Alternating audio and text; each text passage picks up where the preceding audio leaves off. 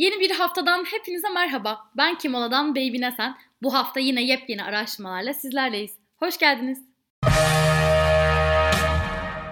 Evet, bu haftanın ilk araştırması Google ve Kantar'ın Smart Shopper verilerinden geliyor. Türkiye'de 2019 yılında moda kategorisinde %19 oranında online alışveriş yapılırken bu oran pandemi sonrasında %55'i bulmuş. Hatırlarsanız daha önceki yayınlarımızdan bir tanesinde 50 yaş üzeri kitlenin de moda odaklı alışverişlerin yükseldiğini işlemiştik daha önce. Ee, sanırım buradaki konu sadece alışveriş hacminin artması değil de aynı zamanda alışveriş yapan segmentin de değişimi. Artık dostlar alışverişte görsün lafını dostlar trend yolda görsün diye değiştirmek mümkün. Geldik haftanın ikinci araştırmasına. NİAS'ın Türkiye'de Covid sonrası e-ticaret algısını anlamak üzere yaptığı araştırmada tüketicinin e-ticarette aynı ürüne daha az para ödemek istediği ve online alışverişlerde %76 oranında daha büyük gramajlı ürünleri tercih ettiği ortaya çıkmış. Haftanın üçüncü araştırması San Francisco menşeli siber güvenlik şirketi ForgeRock'tan geliyor. ForgeRock'ın Amerika'da yaptığı araştırmaya göre uygulama kullanıcılarının en büyük endişesi kişisel verilerin güvenliği ve bu verilerin üçüncü partilere satılmasının önüne geçilmesi olduğu ortaya çıkmış. Buna rağmen kullanıcılar bu güvenliği sağlayacak ekstra bir uygulama indirmek ve bir güvenlik uygulamasına para ödemek istemiyorlarmış. Financial Times'ın yürüttüğü 16-30 yaş arasında 800'den fazla kişinin yanıtladığı global bir araştırmaya göre pandemi, düşük ücretler, durgun iş piyasaları ve artan öğrenci borcu gibi önceki şikayetleri de güçlendirmiş. Araştırmaya göre Covid-19'dan ağır şiddetli bir şekilde etkilenme ihtimalleri daha az olsa da öğrencilerin ve gençlerin, genç işçilerin pandeminin ekonomik etkilerinden diğer yaş gruplarına göre daha fazla etkilendiği görülüyormuş.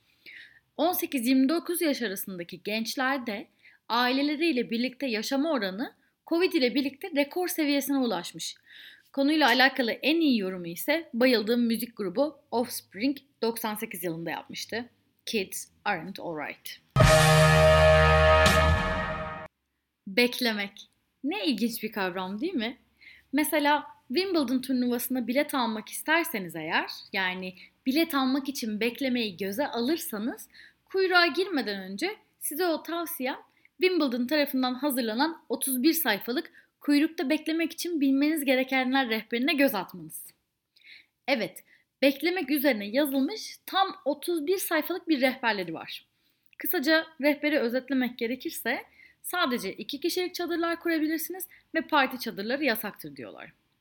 Konu yine beklemek olunca Sovyet Rusya'nın ilk McDonald's açılışının kuyruğu da çokça bahsedilen kuyruklardan bir tanesi. 1990 yılında Sovyet Rusya'nın ilk McDonald's'ı bir günde birkaç bin ziyaretçi beklerken 30 bin ziyaretçi almış.